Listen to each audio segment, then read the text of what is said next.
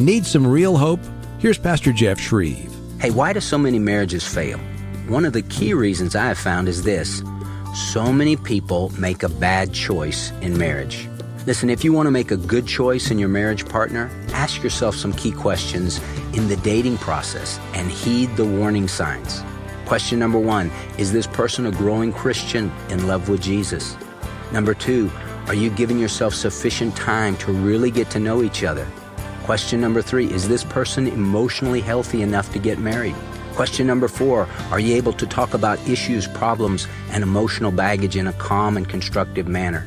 Listen, if you want to find the right person to share your life with, you need to be the right person. Work on you and wait on God to bring the right person into your life because He's faithful and true.